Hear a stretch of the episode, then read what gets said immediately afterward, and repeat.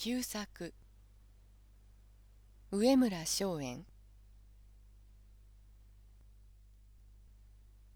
ある人がこんなことを言っていました。先日分断の大化の帽子に会った時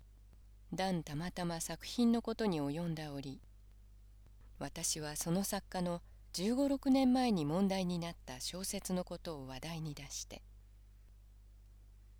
こういう時局にあの小説を考え直しになるとあなたの作品中から抹殺したいお気持ちになりませんかと聞いたところその対価はとんでもない。あの作品は私の全作品中どれよりも優れた作で今でもあれを書いたことを誇りとしていますよと公然と言い放たれたそうです。その作品というのは当時自由華やかな時代の作風でとても今の時局には読み難いものなのでしたしかしその大化は過去の作品だからといって自分の作を軽々には取り扱わずかえってあれこそ自分の最も会心の作であると言い切ったところにこの大化の偉さがあるのではないでしょうか。ともすれば自局におもねって。あれはどうも何しろ昔の作品ですからね。などと空うそぶいている便乗作家の多い現代の中にあって右の作家の態度こそさすがは一時代の大家となる人と思わせるものがあります。でもずっと以前の作が箱書きに回りそれが拙い絵であったりすると。これはどうも何しろ若書きも若書き。まだ世の中へ出ない時の作ですからと言って箱書きをしない人があると聞いています。先の分断の某大化の言と比べてこれほど自らを冒涜する言葉はないと思います。画家大家となっている人でもその昔は拙い絵を描いていたのに違いありません。素晴らしい体勢の域に達した絵を描くにはそれ相当の苦労は必要であり幾春秋のたわまない精進がいるわけです。生まれながらにして完成された芸術を生むということはありえません。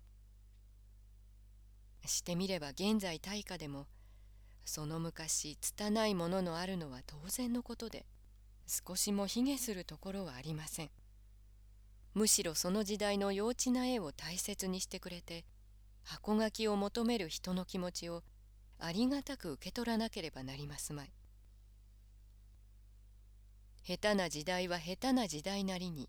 一生懸命の努力をしているはずでそれはそれでいいはずです。ことによると大化となった現在よりも火花を散らして書いたのかもしれないのです。小松中納言として有名でした。後の加賀百万石の大主前田利常公がある日近習の者の話を聞いていられました。近習の一人の何がしが言いました。何々殿の息子の何がしはなかなかの細物で。年が若いに似ず40歳くらいの才覚を持っている。あれは将来恐るべき人になるに違いない。すると利常公がそのものは今年いくつかと聞かれた。18歳にございますと九段の近習が答えると利常公はさてもさてもうつけな話かな。人はその年その年の分別才覚があってこそ良きものを18歳にして40歳の分別あるとは世の取らざるところである。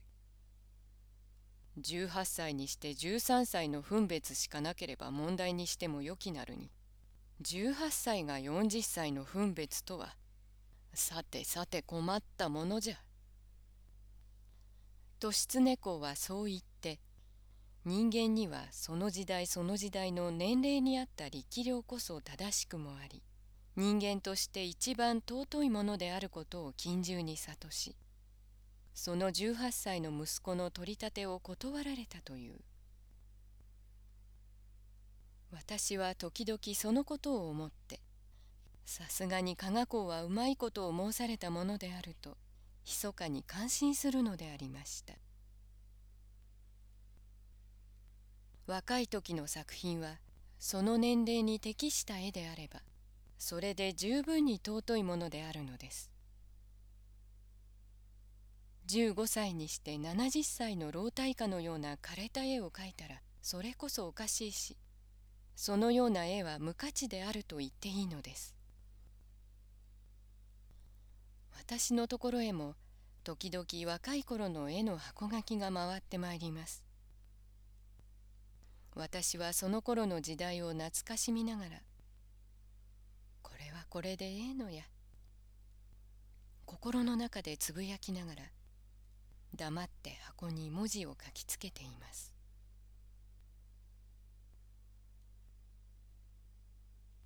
定本整備省整備省周囲。講談社。1976年。昭和51年。11月10日発行。